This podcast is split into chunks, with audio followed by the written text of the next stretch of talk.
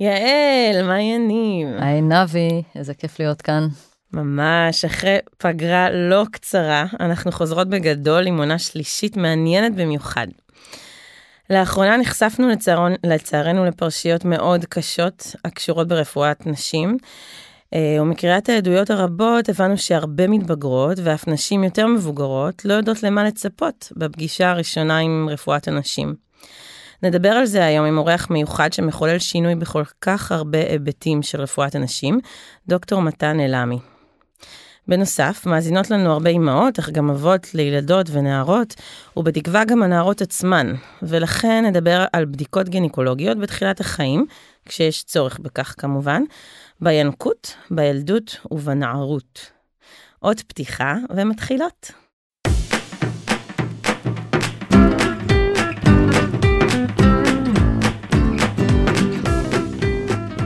היי, אני יעל זילברמן רומנו. ואני עינב בכר. ואתן מאזינות ומאזינים לירח מלא.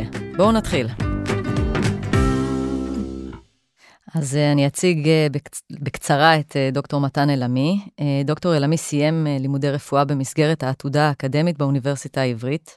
בתום שירותו הצבאי כרופא, שכלל תפקידים מגוונים, התמחה ברפואת נשים, ולאחר מכן התמחות נוספת באנדוקרינולוגיה ומטאבוליזם בבית החולים הדסה עין כרם.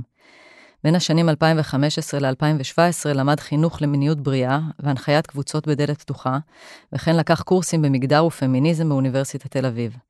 כיום דוקטור אלעמי עובד כרופא בכיר בחדר לידה במרכז הרפואי לניאדו, וכן אחראי על השירותים, על השירות, סליחה, לרפואת ילדות ומתבגרות. שלום דוקטור אלעמי, אנחנו ממש שמחות uh, לארח אותך איתנו היום, uh, ובעיקר uh, בנושאים שהם הבסיס לאמון בין המטופלות לצוות הרפואי.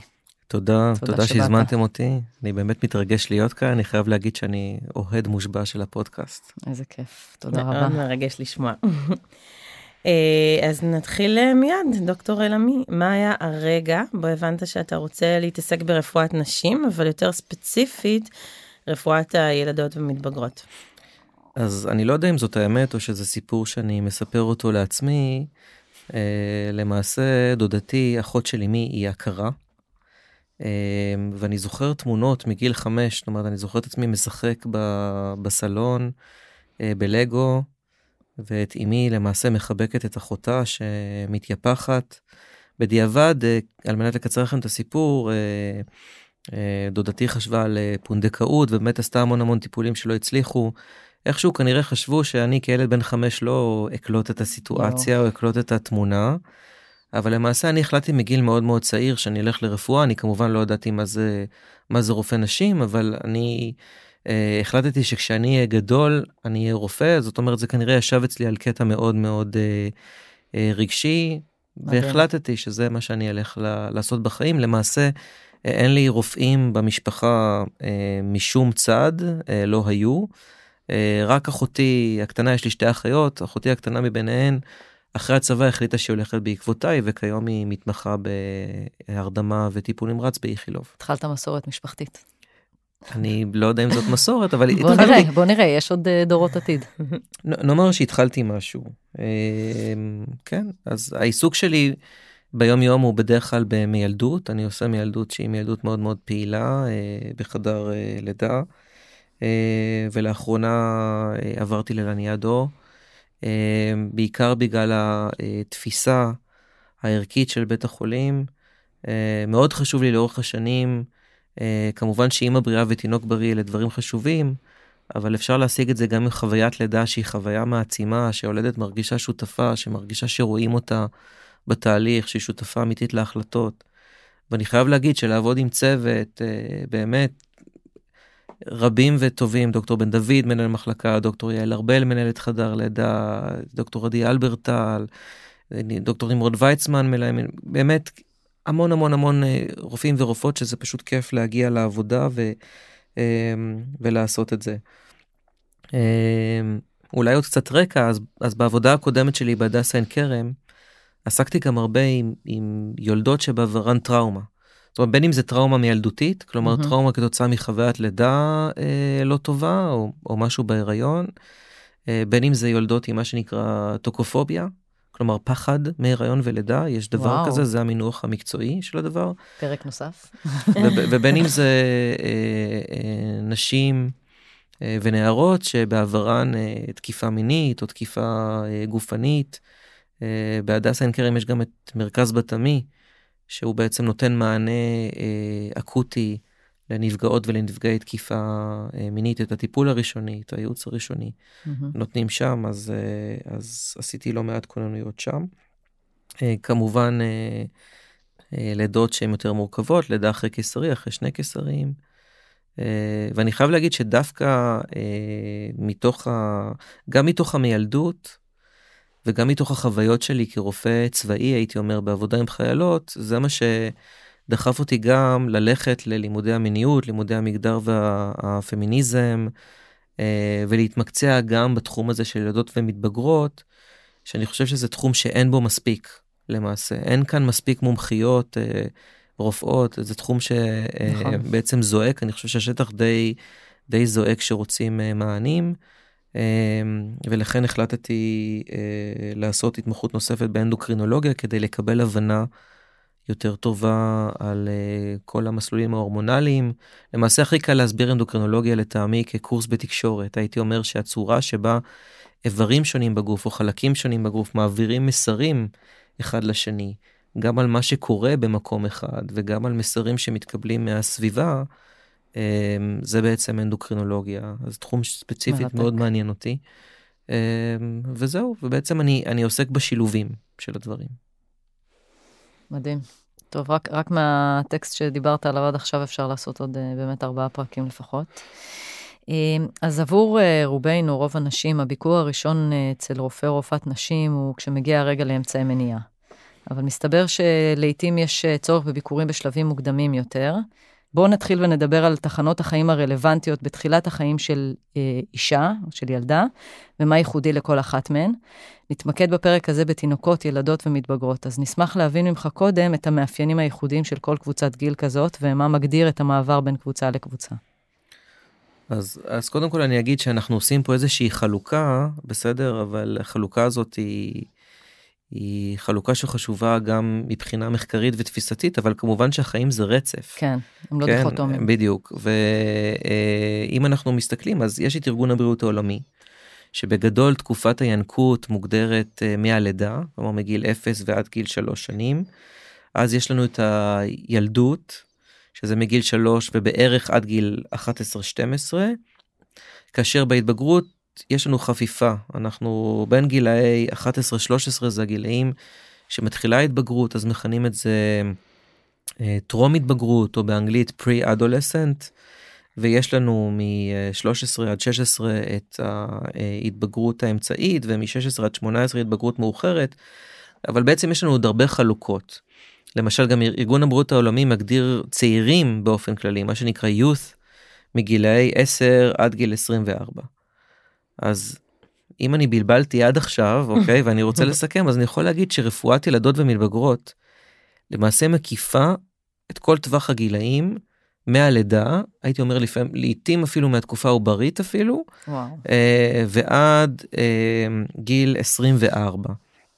אה, אז בעצם אתן מבינות אה, שדרושים המון כלים כאן, מכיוון ששיחה עם ילדה בת שלוש איננה דומה לשיחה עם נערה בת 12, ואיננה דומה לשיחה עם בת 14 או בת 16. זה ממש ממש אה, בהחלט. אה, משתנה.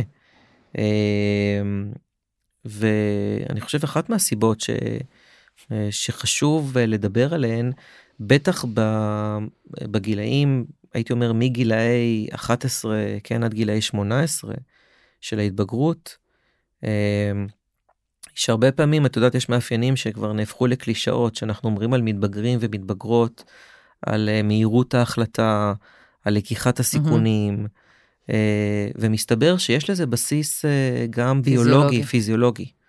למעשה, אונות המוח שלנו מבשילות מבחינת ההבשלה של מה שמכונה החומר הלבן, מהאונות האחוריות יותר, אוקיי? האונות מה שנקרא אוקסיפיטליות, אל, האונות המצחיות שנמצאות באזור המצח שהן האונות הפרונטליות.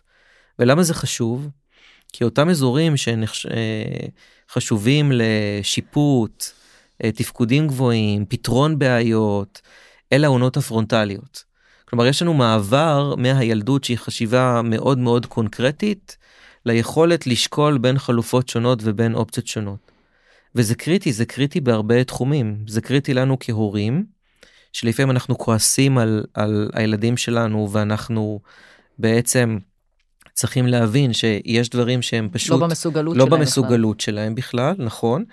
זה גם קריטי לאיך אנחנו נותנים הסברים, בסדר? אם אנחנו צריכים למשל להשתמש בעזרים יותר ויזואליים, אני בכלל ממליץ שככל שהילדה או הנעירה היא צעירה יותר, אוקיי? עזרים ויזואליים הם עושים פלאים וזה יכול להיות משהו מאוד מאוד פשוט, אפילו אה, לצייר סכמה של עץ קבלת החלטות. Mm-hmm. אוקיי? כדי שזה יהיה ויזואלי שאכן יש מספר אופציות. Mm-hmm. כי זה נראה מאוד מאוד מוזר, ש... זאת אומרת, אני זוכר שבהתחלה הייתי עובד, אה, אה, יותר נכון, מתנדב בדלת פתוחה, והיו לפעמים מגיעות אה, נערות אחרי הפסקת הריון, בגיל 14-15, והיינו מתחילים לדיין את הנושא הזה של מניעת הריון, ואחד המשפטים הכי אה, שכיחים שהייתי שומע זה, אה, אין לך מה לדאוג, אה, אני כבר לא יעשה סקס יותר אף פעם. ו- ואחרי חודשיים, אחרי חודשיים לפעמים או שלושה, פתאום אתה רואה שהיא מוצאת את עצמה שוב פעם בהיריון.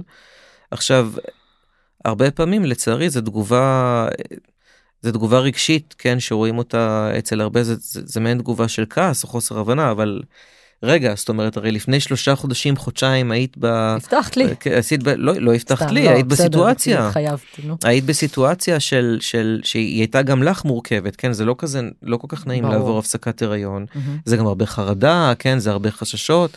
ואיך הגענו, ו- ושוחחנו על הנושא של... uh, uh, מניעת הריון איך הגענו למצב שתוך חודשיים שלושה אנחנו נמצאים למעשה כמעט באותה נקודה.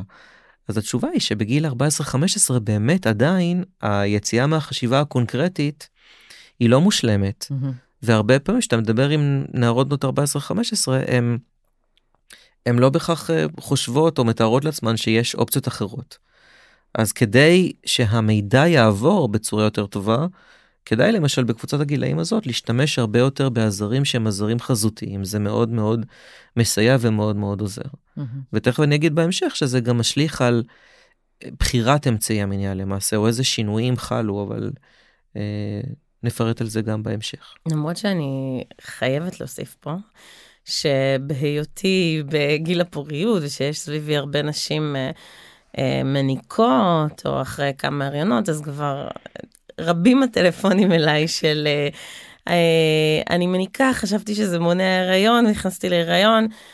לקחה פוסטינור, חודשיים אחרי אני מניקה, חשבתי שזה מונע הריון, לקחה פוסטינור. אה, אז זה אומנם קורה אצל צעירות מהסיבות האלה, אבל גם כל העניין של אמצעי מניעה, שאנחנו לא נרחיב עליו בדיון הנוכחי, אבל הוא, הוא ממש מורכב ובעייתי אה, גם לנשים בגיל מבוגר יותר שהעונות הפרונטליות שלהן אה, מפותחות יותר. ללא ספק אה, ואני אגיד גם שאני חושב שבאמת הכל מתקשר להכל הרי יש לכם פרקים נהדרים עם דוקטור מיכל לוריה ועם שרון אורשלימי נכון זאת אומרת הדיבור על זה שבכלל רפואת הנשים בישראל מתמקדת יותר בנושא של פריון ומילדות אוקיי. Mm-hmm.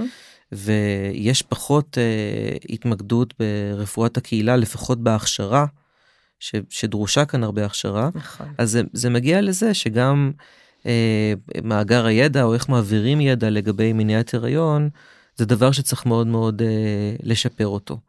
אה, אז זאת אחת מהסיבות שאני למעשה הגעתי למסקנה שדרושה לי עוד הכשרה מעבר לה, להכשרה שאותה קיבלתי בהתמחות. Mm-hmm. ומצאת את זה ב... בהתמחות מצאתי את, זה, מצאתי את זה במסגרות, כמו למשל דלת פתוחה, שזה אה, לעבור אה, אה, שנה שלמה של אה, לימודים של חינוך למיניות בריאה, אה, פלוס אה, עוד שנה של הנחיית קבוצות, וגם לקחת כל מיני קורסים, לא עשיתי בזה תואר, אבל קורסים מעניינים במגדר ופמיניזם, זה גם דבר שמאוד מאוד תורם, הסתכלות יותר נרחבת על, ה, על העולם. לגמרי, זה המון נושאים ששזורים אחד בשני ובאמת אה, מורכב. אה, אז אה, אם דיברנו על קבוצות הגיל, אז מה בעצם התלונות השכיחות לכל קבוצת גיל שמגיעה אליך לקליניקה? יש לציין שכשאני בשיחה המקדימה איתך, כשדיברנו, אז זה מאוד הפתיע אותי כמה מהתלונות האלה, אז אה, אני אשמח שתפרט על זה. הפתיע שבכלל יש?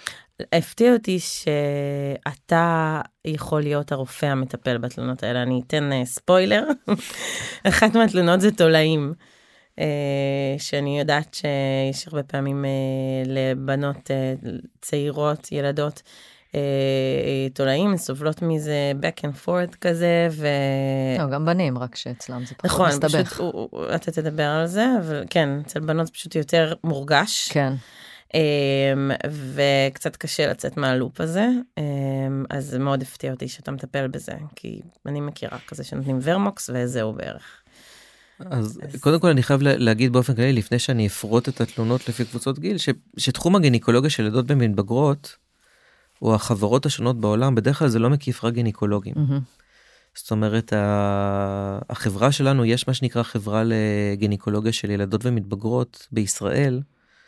אה, היא מכילה גם רופאי ילדים, גם אנדוקרינולוגים ילדים, אה, גם אה, פסיכולוגים ופסיכולוגיות, גם, זאת אומרת זה, זאת אומרת זה חברה מאוד מאוד מגוונת, כי באמת אנחנו רוצים שהידע יעבור לאותם תחומים שבהם הילדה, כן, או האימא, יכולה לפנות לראשונה. וזה באמת יכול להיות ל... לרופא או רופאת הילדים, כן, זה יכול להיות, זה לא, זה בדרך כלל, הפנייה הראשונית, בטח בילדות, היא לא תהיה לרופאת נשים.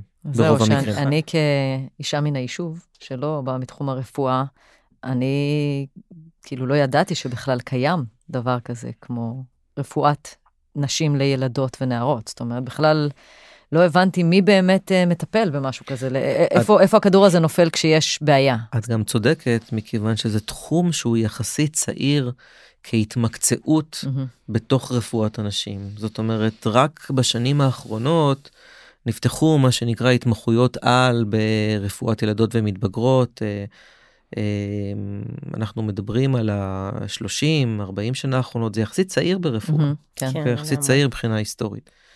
אה, אז אם נדבר על התלונות, אז הם כמובן, אנחנו גם נוהגים לחלק את התלונות השכיחות לפי גילאים. מהמם. אז בתינוקות ובילדות לפני ההתבגרות המינית, יש לנו גם מצבים נדירים, למשל כש... אה, יש מצב שנקרא אמביגוס גניטליה, או שלא מבינים האם אברי המין החיצוניים הם זכריים מין או של נקבה. נקבה או של, או של זכר, אה, או כל מיני מומים במערכת המין, ויש גם דברים מאוד מאוד שכיחים. יכולות להיות אלרגיות או תפרחות שונות באזור הפות, יכולות להיות אה, דלקות, אה, אפטות, כמו שיש אפטות בפה, וואו. זה שכיח מאוד שיש גם אפטות באנרתיק ובפות. תולעים, אה, מחלות עור שיכולות להתבטא דווקא בפות, למשל פסוריאזיס יודעת להתבטא בפות. אה, יש מחלה שתמיד נוטים לייחס אותה ברפואת נשים לנשים יותר מבוגרות שנקראת ליכן סקלרוזיס ותמיד התיאור הקלאסי זה של נשים בנות 60 ומעלה כלומר נשים אה, אחרי חדלון הווסת אחרי המנופאוזה אבל יש ממש אה, ליכן סקלרוזיס גם בילדות וצריך לדעת ולהכיר את זה. זה יכול... אה, אני גיליתי על זה רק בשנה האחרונה, אחרי לימודי רפואה שלמים, לא שמעתי על זה בחיים. וזה. וזה עצוב אני חייב לומר. אנחנו אני חושב שזה חלק ממה שאתן מנסות ל- ל- לשנות כאן ולכן זה מאוד מאוד חשוב כי אה, לפחות המקרים שאני הייתי נחשף אליהם בצבא כן של חיילות שהגיעו אה, עם גירודים לפעמים במשך שנים או אפילו כילדות עם הרבה תחושות אשמה מבוכה כן. אה, אה, שהאימהות שלהם חשבו שאולי הם אה, עושות מאוננות בפרהסיה, מהמם. כן, או כל מיני דברים כאלה. ולמעשה בסוף אתה, מס, אתה מסתכל בבדיקה, כי, כי ליכן סקלרוזיס למשל זה מצב שהוא מצב כרוני. אנחנו לא כל כך יודעים מה, מה גורם לו, אבל אה, הוא דורש טיפול במשחת סטרואידים די באופן קבוע. כי אם לא, אז מה שעלול לקרות זה למעשה מה שאנחנו קוראים מחיקה של האנטומיה.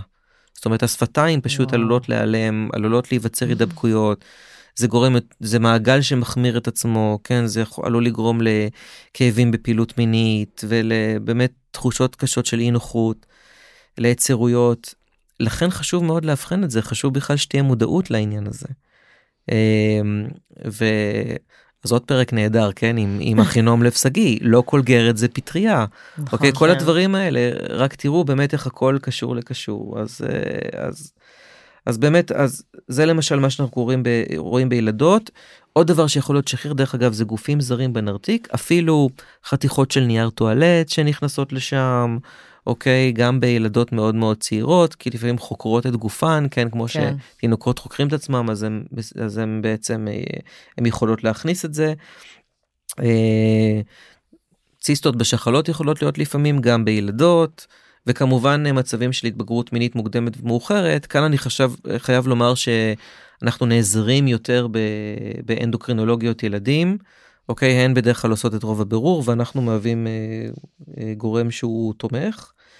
אה, עכשיו אם אנחנו עוברים לקבוצה של הנערות והנשים הצעירות אז כאן אה, יש דברים שאני חושב שרוב הציבור הרבה יותר מכיר כן אה, אמצעי מניעה. אה, מניעה וטיפול במחלות שעוברות במגע מיני, הפרעות במחזור הווסת, אנדומטריוזיס, שזה מחלה שלשמחתי סוף סוף מקבלת תהודה, כאבים אחרים באגן, הפרעות הורמונליות.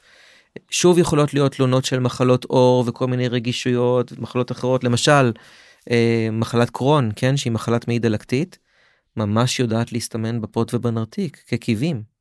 ולפעמים זה אפילו תהיה התייצגות ראשונה שלה. באיזה אה, גילאים זה בדרך כלל? כי... גם בילדות וב... גם בילדות גם... קטנות? בדרך כלל זה, זה לכיוון גילאי, הייתי אומר 9, 10, mm-hmm. 13, זאת אומרת יותר בילדות המאוחרת, אבל כן, אבל יכולה להיות. אה, כמובן אה, חבלות, ציסטות, אז, אז באמת יש מגוון מאוד גדול של, של תלונות בכל קבוצות הגילאים. מעניין מאוד, הייתי רוצה לפתוח לשיחה כל דבר שאמרת לגמרי. פה. אמ, אז אה, עוד אה, בשיחה המקדימה לרעיון סיפרת לנו שכשנערה מגיעה לפגישה ראשונה אצלך, אתה קודם כל שואל אותה, אה, כמובן אחרי היכרות ושיחה, אם היא רוצה להיבדק. זה משהו שגם לא הכרתי קודם, חשבתי יותר שפשוט נערות מגיעות פעם ראשונה נבדקות. אז אשמח שתרחיב על זה. אני רוצה לדייק אותך יותר ולהגיד שלרוב אני מצהיר אפילו במשפט הראשון אה, אני בדרך כלל אומר שלום אני מתן כן אני בדרך כלל נוהג להציג את עצמי בשמי הפרטי. אה, ורוב הסיכויים שאת לא תעברי בדיקה היום.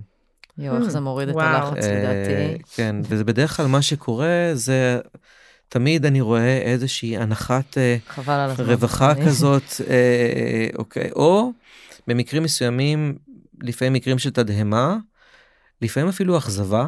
כי כבר נערכה נפשית, כבר כן, רציתי את העבודה. כן, הגעתי, מה זאת אומרת אתה לא בודק אותי, אבל אני חושב שזה מייצר פתח מאוד מאוד טוב לשיח. כן, ליצירה של מרחב בטוח ולשיח ברגע שאני קודם כל מוריד איזשהו גורם מאוד מאוד סטרסוגני, כי באמת אני חושב שהדבר הכי מלחיץ וסטרסוגני במפגש עם רופא ורופאת נשים זה הבדיקה. נכון. אוקיי? קודם כל יש לזה הקשרים תרבותיים של איך התרבות שלנו והחברה שלנו מתייחסת בכלל לאיברי מין, בסדר? ובפרט לאיברי מין אה, נשיים. נשים. אה, שוב איברי מין נשיים כמקור גם לדיכוי ולשליטה ולכל מיני דברים אחרים. אה, ולבושה ולמבוכה ובאמת אלף ואחת דברים. אה, אז יש, יש את הדברים האלה. דבר שני, יש כאלה שמגיעות תאונות מחוויות שהיו לא טובות, mm-hmm. או אפילו רק מסיפורים של נערות אחרות של מה, תביני מה מצפה לך, כן? מה את הולכת לעבור. כאילו יש איזשהו מודל קלאסי ש... שאת אמורה לעבור אותו. כן. אז בדרך כלל זה מה שאני עושה ב... ב...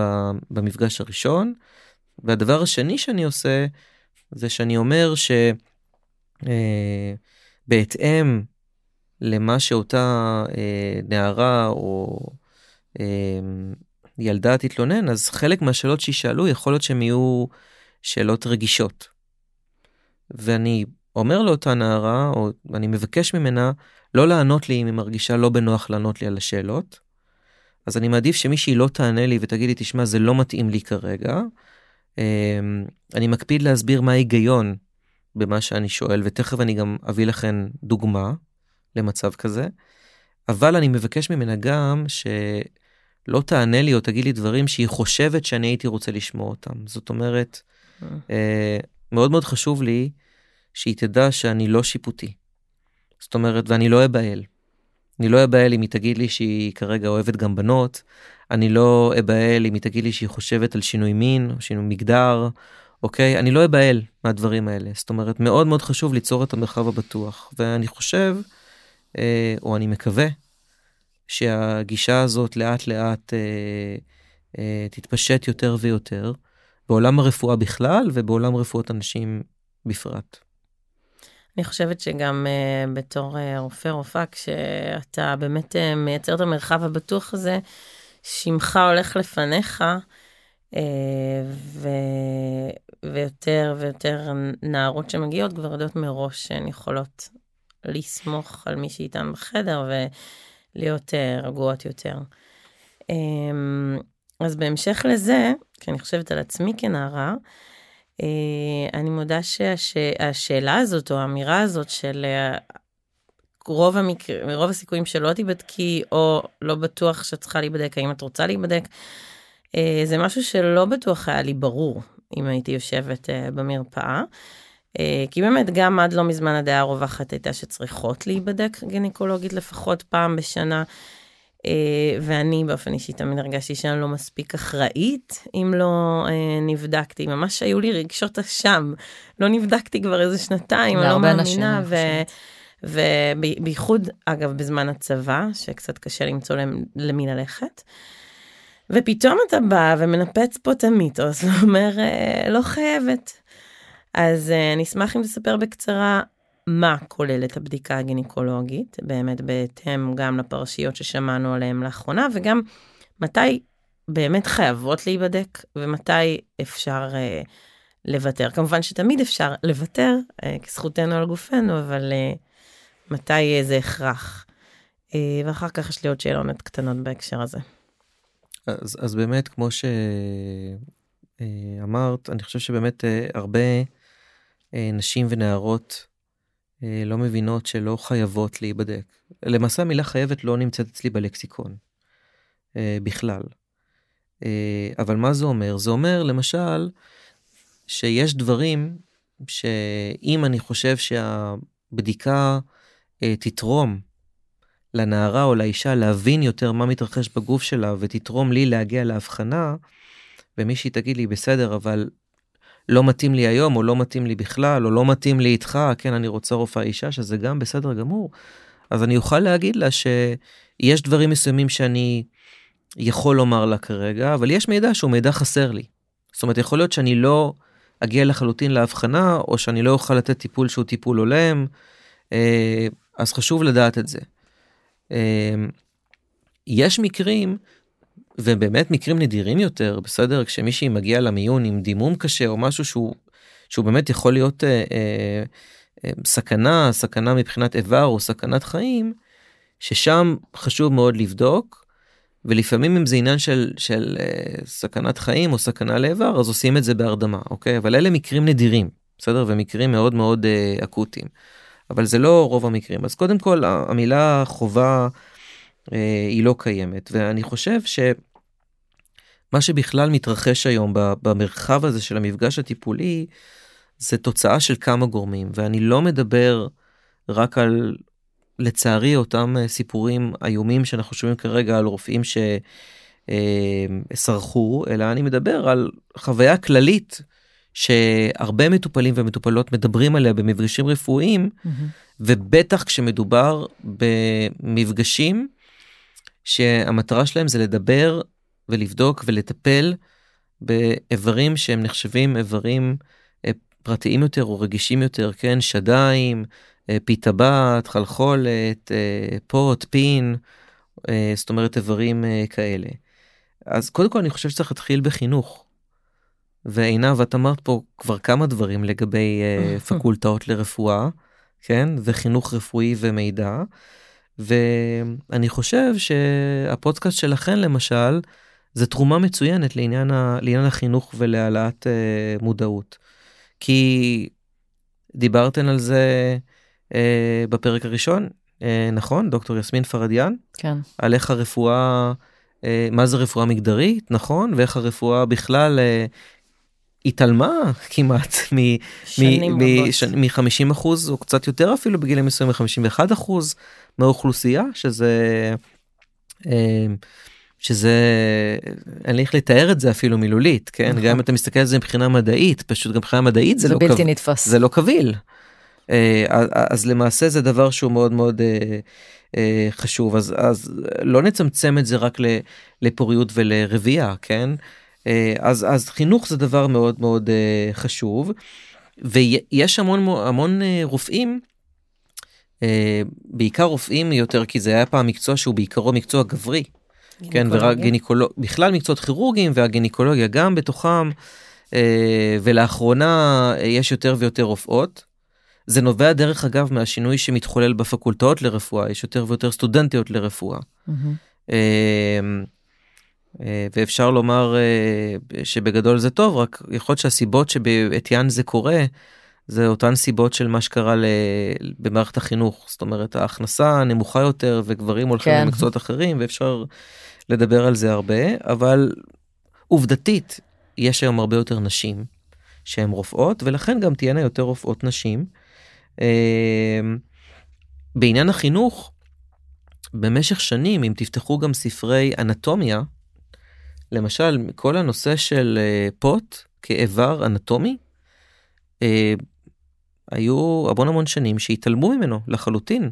אתה יכול לראות ספרי מילדות עתיקים עם, עם ציורים אנטומיים של רחם והיריון והפוט עצמה מוסתרת או על ידי ספר או על ידי פרח. כמו בסרטים או... של אוסטין פאוורס, כל פעם שזה אגרטל שעובר בדיוק באותו רגע. כן, יש ממש תמונות בפריים. או איורים מספרי אנטומיה מהמאה ה-18, מהמאה ה-17, שהפוט מוסתרת, אין, אין מדהים. פוט. אני חייבת למעשה, לראות את זה. בספרים, ב- ב- בספרים אנטומיים.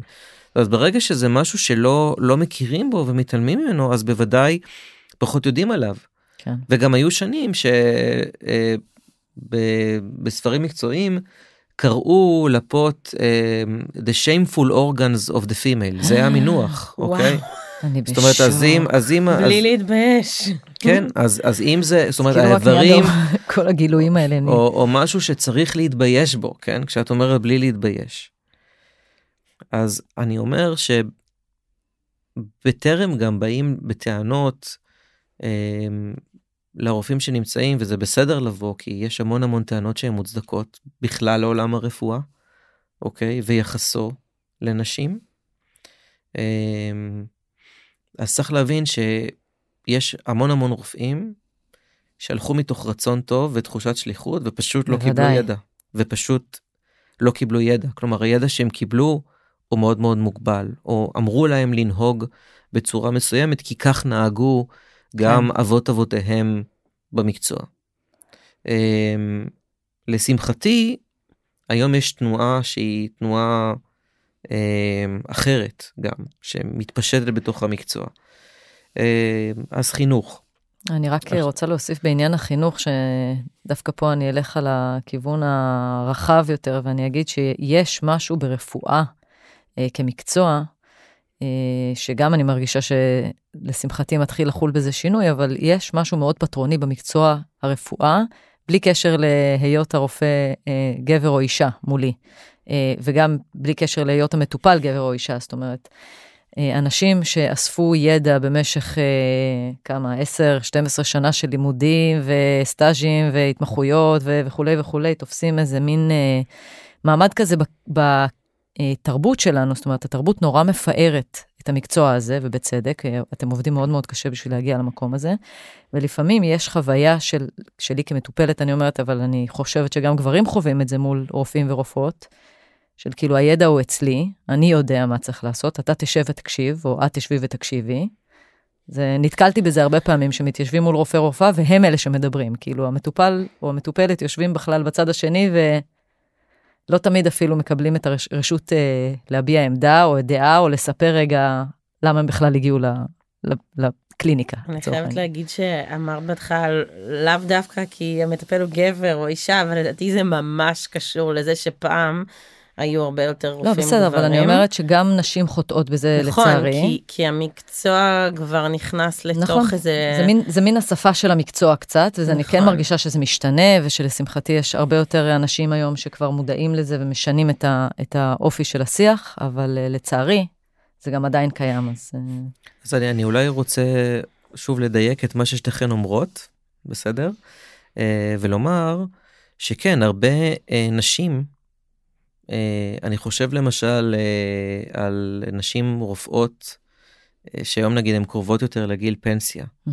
ונניח עשו התמחות ברפואת נשים, הרי זה היה להיות כן, אישה בודדת. לפעמים או שתיים, מוקפות בחבורת uh, גברים, ובשביל לשרוד בעולם כזה, כן, שהוא עולם נכון. מאוד מאוד תחרותי, אז לצערי לפעמים, אוקיי, אה, סיגלו, ברור. בסדר, אמירות או כל מיני צורות, זאת אומרת, כמו, כמו שאת אומרת ו, ועינב אומרת בצדק. עכשיו, לי יש מה להגיד בנושא הזה של הידע ו- ו- וכל הדברים הללו, זה נכון, זאת אומרת, ההכשרה שלנו ארוכה. ההכשרה שלי ספציפית, 16 שנים. כן. אוקיי? זה שבע שנים של לימודי רפואה ו- וסטאז' ואז עוד שש שנים של התמחות ברפואת אה, נשים ו- ומילדות, ואז עוד שלוש שנים של אנדוקרינולוגיה שמתוכם בערך שנה פנימית ועוד שנתיים אנדוקרינולוגיה. הכל טוב ויפה. ויש לי הרבה ידע. אבל בסופו של דבר הידע שלי לא שווה שום דבר נכון. אם אני לא יוצר אמון במטופלת שלי ואני לא משכנע אותה באמת שהידע הזה לטובתה. כלומר, יש המון המון המון עבודות שמראות, אה, למשל, אני אתן לכם דוגמה, הנושא של אמצעי מניעה, אה, מחקרים על גלולות במתבגרות, 25% מהמתבגרות שמקבלות מרשם לגלולות, זורקות את המרשם ביציאתן מחדר הרופא. וואו. 25 אחוז. וואו, זה אוקיי? מטורף. זאת אומרת, כי, כי רק החשש הזה של אני, זאת אומרת, כן אקח, אני לא אקח, התופעות לוואי, זאת אומרת, איך נערכה השיחה, בסדר? האם טופלו כל החששות והפחדים והחרדות האלה? האם הוצאו חלופות? כי לגלולות יש גם המון המון חסרונות שאי אפשר פשוט לבוא ולבטל אותם. זאת אומרת, עם כל הכבוד לכל הידע הזה ש, שאנחנו צוברים כרופאות וכרופאים, בסוף הידע הזה אמור להיות לתועלת המטופלות והמטופלים שלנו. ובסוף אנחנו צריכים שהם יתחברו לידע הזה. אוקיי? ואנחנו צריכים לעשות את החיבור הזה. אה, אני, אז זאת נקודה שאני מאוד מאוד מנסה להעביר אותה אה, למתמחות היום, למשל בלניאדו, ובכלל שאני גם מרצה בפני סטודנטים. אה, אז, אז נקודה ראשונה שטיפלנו בה זה החינוך. הנקודה השנייה שקיימת היום, והיא נקודה שקשה לפתור אותה, אני מודה, אבל אני חייב להעלות אותה, זה הפחד של רופאים ושל רופאות מפספוס ומההשלכות של הפספוס ומתביעות ומביקורת וממה יגידו עליי ובכלל אנחנו חיים בתרבות שהיא מעין תרבות אינסטנט כזאת שא' רוצים פתרונות מאוד מאוד מהירים ואם אפשר שיגיעו במסר קצר ובסרטון של 30 שניות בטיק טוק זה הכי טוב כן. בסדר וגם אה, אין שום סבילות לטעויות כל טעות היא רשלנות. אוקיי? הכי בולט זה במיילדות למשל, מהמם. בסדר? אה, אם חס וחלילה אה, יש אה, נזק מסוים לתינוק או, או נזק ל- לאימא, ו- ובמקרים רבים זה לא, זה לא רשלנות, אוקיי? זה סיבוך. ורוב הסיבוכים הם לא רשלנות, סיבוכים יכולים לקרות. לקרות. אה, אבל הדבר הזה של לחפש את אותה אחת או אותו אחד שיהיה אפשר לטפול את האשמה עליהם, אוקיי? והנה, אוקיי? בגלל, בגלל זה. אז אני חושב שה, שה, ה- הדבר הזה הוא מטריד המון המון רופאים ורופאות, אה, ואני חושב שמי כמוכן יודע שרפואה מאוד מאוד דומה במקרים רבים לסוג של מלאכת בילוש. ממש. אני חושב שגם זה מה שמאתגר בה והרבה פעמים גם מה שמאוד מאוד יפה בה. מכיוון שהגוף האנושי יודע להגיב במגוון די מצומצם של תסמינים, כן, סימפטומים, למגוון רחב. רחב מאוד של מה שאנחנו קוראים אטיולוגיות או סיבות. זאת אומרת, למשל עלייה בחום הגוף. יכולה להיות מווירוס ומחיידק, אלפי וירוסים, כן, ומחיידקים שונים, לא ומדלקות שונות, ו... לא, כן, היום זה, היום זה מה שרווח. זאת אומרת, אז, ו, וגם כמות המידע המחקרי שמתווסף מדי יום, אוקיי? ו- ומכפיל את עצמו כל הזמן ואתה גם צריך לסנן כרופא מה מהמידע הזה איכותי ומה הוא לא איכותי.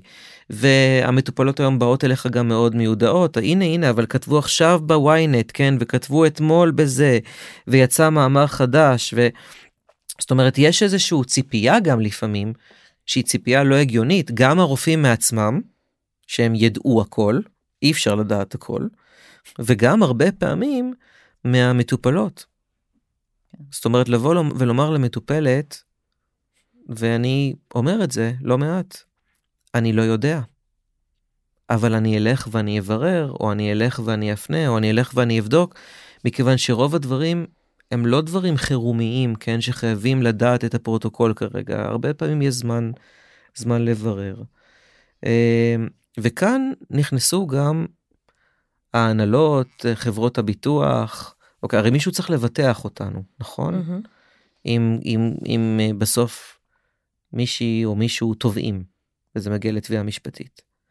וצריך להבין שכמו כל, כמו כל ביטוח אחר, כשחברת ביטוח מבטחת אותנו, יש לה סטנדרטים מסוימים, כן? יש חוזה. ומכאן דרך אגב התפתחו גם כל הפרוטוקולים mm-hmm. הרפואיים, כן. אוקיי? אחת הביקורות הגדולות היא שהפרוטוקול לא רואה אותי כמטופלת, כן? אנחנו מצד אחד מדברים ברפואה היום על personalized medicine, mm-hmm. כן? רפואה מותאמת אישית ורפואה מותאמת גנום, ואז מה קורה? אני מגיעה לחדר מיון ויש פרוטוקול מה צריך לעשות אם, אם יש לי כאב ראש או יש לי חשש לתסחיף אוקיי, ריאה בשביל לברר אותו או אוטם לבבי, או כל זאת אומרת הפרוטוקול יוצר איזושהי סטנדרטיזציה. וכביכול אם אני הולכת לפי הפרוטוקול אני מוגנת, אוקיי? אבל פרוטוקול יכול להקיף אחוז מסוים מהמקרים, כן, 70 אחוז, 80 אחוז, תמיד יהיו מי שחוג מהפרוטוקול. נכון. ונשים יותר חורגות מהפרוטוקול מלכתחילה. נכון. מכיוון שאם הרפואה מבוססת יותר, עוד פעם, אני לא מדבר על רפואת נשים שהיא כולה מבוססת בעיקר על, על מקרים של נשים, אבל בוודאי רפואת לב, רפואת ריאות, רפואת אה, נוירולוגיה. בסדר? כל אז, האיברים אז, האחרים. כל האיברים... שהם לא רחם. נכון, אז, אז למעשה, מראש יש חריגה כבר מהפרוטוקול מעצם היותך אישה. אה, ויש לנו גם את נושא הזמן ברפואה הציבורית. תראו, אני חושב שקשה מאוד לתת רפואה ציבורית טובה, כאשר מדברים כל היום במדדים. במושגים של מדדים ולידים ותפוקות. ואני אה, למשל לא יכול לקבל את זה שמפגש עם מטופלת יהיה פחות מחצי שעה. נראה לי לא מכבד, נראה לי לא ענייני, ואני חייב להגיד שגם כשאני דיברתי עם, עם, עם קולגות למשל באירופה, אוקיי, אנשים שמעו שלפעמים קופה נותנת רבע שעה למטופלת, הם, זאת אומרת, היו רופאות שאמרו לי, אבל... אבל איך? זה לא יכול להיות, זאת אומרת, מה אתה, מה אתה, מה אתה, מס, מה אתה מספיק מה לעשות? מה אתה מספיק לעשות ב, ברבע שעה? אז אני לא, אני לא אה, מוכן ולא מסכים לעבוד בתנאים הללו למעשה. ואני מקפיד שזה לא תמיד אני חושב שזה קל אה, להשיג את זה, אבל אה, אני חושב שצריך להתחיל לדבר על איכות ממשית ברפואה. וכדי להשיג איכות ממשית ברפואה, צריך לתת זמן למטופלת לדבר. אוקיי? ולהגיד, ולהגיד מה מפריע לה ומה מציק לה, והזמן הזה הוא גם חשוב. גם כדי ליצור אמון וגם כדי באמת להראות שאכפת לנו, אה, בוודאי כשמדובר במפגש ראשון. אוקיי? כאשר באים לביקורות ופחות או יותר סוגרים פרטים זה, זה משהו אחר, אבל בוודאי כשמדובר במפגש ראשון או בתלונה חדשה, חייבים את הזמן הזה בשביל לעשות רפואה שהיא רפואה נכונה. אה, זה גם קשור לתרבות האינסטנט, כאילו, האם אתה... אם עכשיו תקדיש לכל מטופלת רבע שעה, אולי אה, לקופת חולים זה ייראה, הספקנו יותר מטופלות ביום. אבל אה, לכאורה, אבל אה, אם יבדקו את זה לאורך שנים, אה, אז זה לא יהיה כזה טוב, כי הם יבואו עוד פעם ועוד פעם ועוד פעם ועוד פעם. יכול להיות שפגישה אחת של חצי שעה תספק אותם ליותר זמן. אני חושב שבכלל יש כאן איזשהו קוצר ראייה, אוקיי, מערכתי. זאת אומרת, הרפואה הרבה פעמים מתמקדת בתוצאים גופניים בטווח הקצר. כלומר, היא מגדירה את האיכות של הדברים, או אם הרפואה נעשתה, אה, הייתה טובה, אה, על פי נזקים פיזיים בטווח הקצר. אבל מה קורה כשאנחנו מדברים גם מה קורה בטווח הארוך? כלומר, איך המטופלת הזאת מרגישה כשהיא יצאה מהחדר שלי? והאם באמת ההמלצה שלי תהדהד אצלה והיא תמשיך אותה אה, אחר כך למשך אה, חייה. אלה דברים דרך אגב שיותר קשה לבדוק אותם מחקרית בסדר כי צריך הרי לעקוב נכון, נכון למשך למשך זמן מאוד מאוד ארוך. לאחרונה לשמחתי מתחילים לצאת יותר ויותר עבודות כאלה. אוקיי אמ, של גם מה קורה עם, עם תינוקות למשל זה מאוד מאוד בולט כן למשל למדנו ששבוע 37 שחשבנו שהוא כבר לא פגות למדנו שהרבה פעמים עדיף אה, אם אפשר לא לילד לפני שבוע 39 כי ראינו שכשעשו מחקרים לטווח ארוך אז אז מבחינת אשפוזים אלרגיות וכל מיני מדדים אחרים וואו. אותם ילדים דווקא מתנהגים יותר כמו פגים. כמו פגים. אה, אז אז אלה דברים שאנחנו לומדים אותם. הדבר האחרון באמת בהקשר הזה זה מה שגם מדברת עליו הרבה חברתי הטובה שרון אורשלימי ש... שהתארחה אצלכם. וזה הנושא של ההיסטוריה של מקצוע הרפואה ושל הגינקולוגיה בפרט וכל הנושא של אה, אה, יחסי הכוח שיש ואני יכול להיות שמה שאני אגיד עכשיו ירים כמה גבות מ- מהקולגות שלי אל המקצוע אה, אבל ההכשרה שאני למשל קיבלתי בהתמחות ברפואת אה, קהילה אני חושב שהכשרה שרוב הרופאים מקבלים למעט רפואת המשפחה שהיא רובה ככולה רפואת קהילה, היא לא מיטבית למעשה. אני חושב שצריך שזה יהיה הרבה יותר מובנה בסילבוסים שלנו. אנחנו מקבלים הכשרה מצוינת, נהדרת, כן? בחדר לידה, במצבי חירום ילדותיים, בפריון, אה, אבל הרבה פעמים ההכשרה של הקופת חולים היא כזאת הכשרה של מפה לאוזן, כן? Mm-hmm. תרים טלפון ותתייעץ עם, ה, עם הבכיר או הבכירה יותר, או מי שיושבת בדלת ליד, וככה, וככה אה, תלמד את זה. אה, זאת אומרת, הכשרה לא, לא מובנית.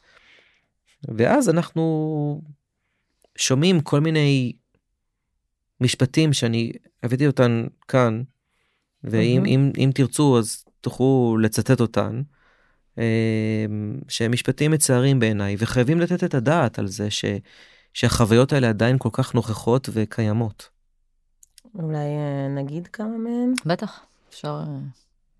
אמ, אז אה, יש פה כמה, אני אקרא כמה ציטוטים. אני נפגעת תקיפה מינית ורוצה להתחיל טיפולי פריון ומחפשת רופאה שתהיה רגישה לנושא.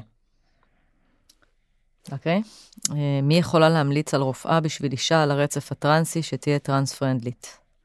אני אישה נשואה, בהיריון לא מתוכנן, שצריכה עזרה לעבור הפסקת הריון, ורופא או רופאה שלא ישפטו אותי על זה. כמה פעמים אני שמעתי את זה. מלא.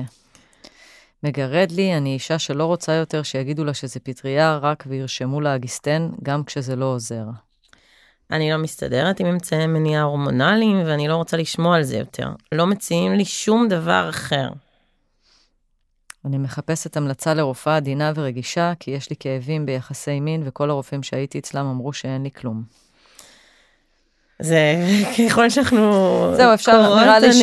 אז, אז, אז הציטוטים ש... האלה שבעצם אה, שרון אורשלימי פרסמה באתר של פוליטיקלי קורקט במאמר ומשם לקחת אותם שהם כמובן של נשים אמיתיות הם, mm-hmm. הם מלמדים על החסרים שקיימים אוקיי אה, ולצערי יש הרבה נערות ונשים שנמנעות בכלל להגיע למפגש רפואי אני לא מדבר על בדיקה כן אני מדבר על להגיע למפגש או לשיחה מחשש ש, שיזרקו כלפיהן אמירות שהן אמירות אה, אה, אה, שיפוטיות.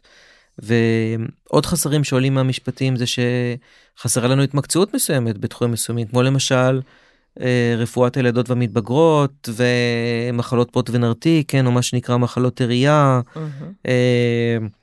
וגם אנדומטריוזי שאומנם תופסת תאוצה יותר היום יש יחסית אה, מעט מומחים בישראל גיל המעבר. גיל המעבר אה, אז אה, חשוב מאוד ש, שתהיה הכשרה, וחשוב שנדבר גם על זה שיש לנו יחסי כוח שאנחנו לא יכולים להתעלם מהם, ואתם כבר הזכרתם אותם כאן, את הנושא הזה של הפטרוניות והידע ומה קורה לי כמטופלת בכלל במפגש רפואי ובמפגש גניקולוגי בפרט. אז יש כאן שלוש רמות, קודם כל היחסים שבין מטופלת למטפל, היחסים שבין נשים כמטופלות לגברים שהם uh, מטפלים, ולבסוף יחסי כוח שקשורים לזה שאנחנו מטפלים באיברי מין נשיים שלאורך ההיסטוריה היו לב של דיכוי נשים, כן? Mm-hmm. יש שם הרבה טראומות. כן. אני תמיד אומר שנשים באמת מחזיקות הרבה טראומות בנרתיק.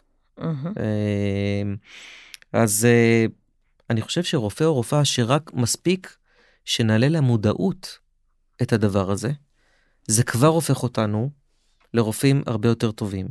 נעצור כאן את השיחה שלנו עם דוקטור מתן אלעמי. היה קצת ארוך, אז אה, חילקנו לשתיים. בפרק הבא נדבר יותר לעומק על הבדיקה הגניקולוגית, איך עושים את זה נכון, איך בונים יחסי אמון בין מטפל, מטפלת למטופלת, ויוצרים חוויה חיובית. עד אז תעקבו אחרינו, תכתבו לנו, ונשתמע בפרק הבא.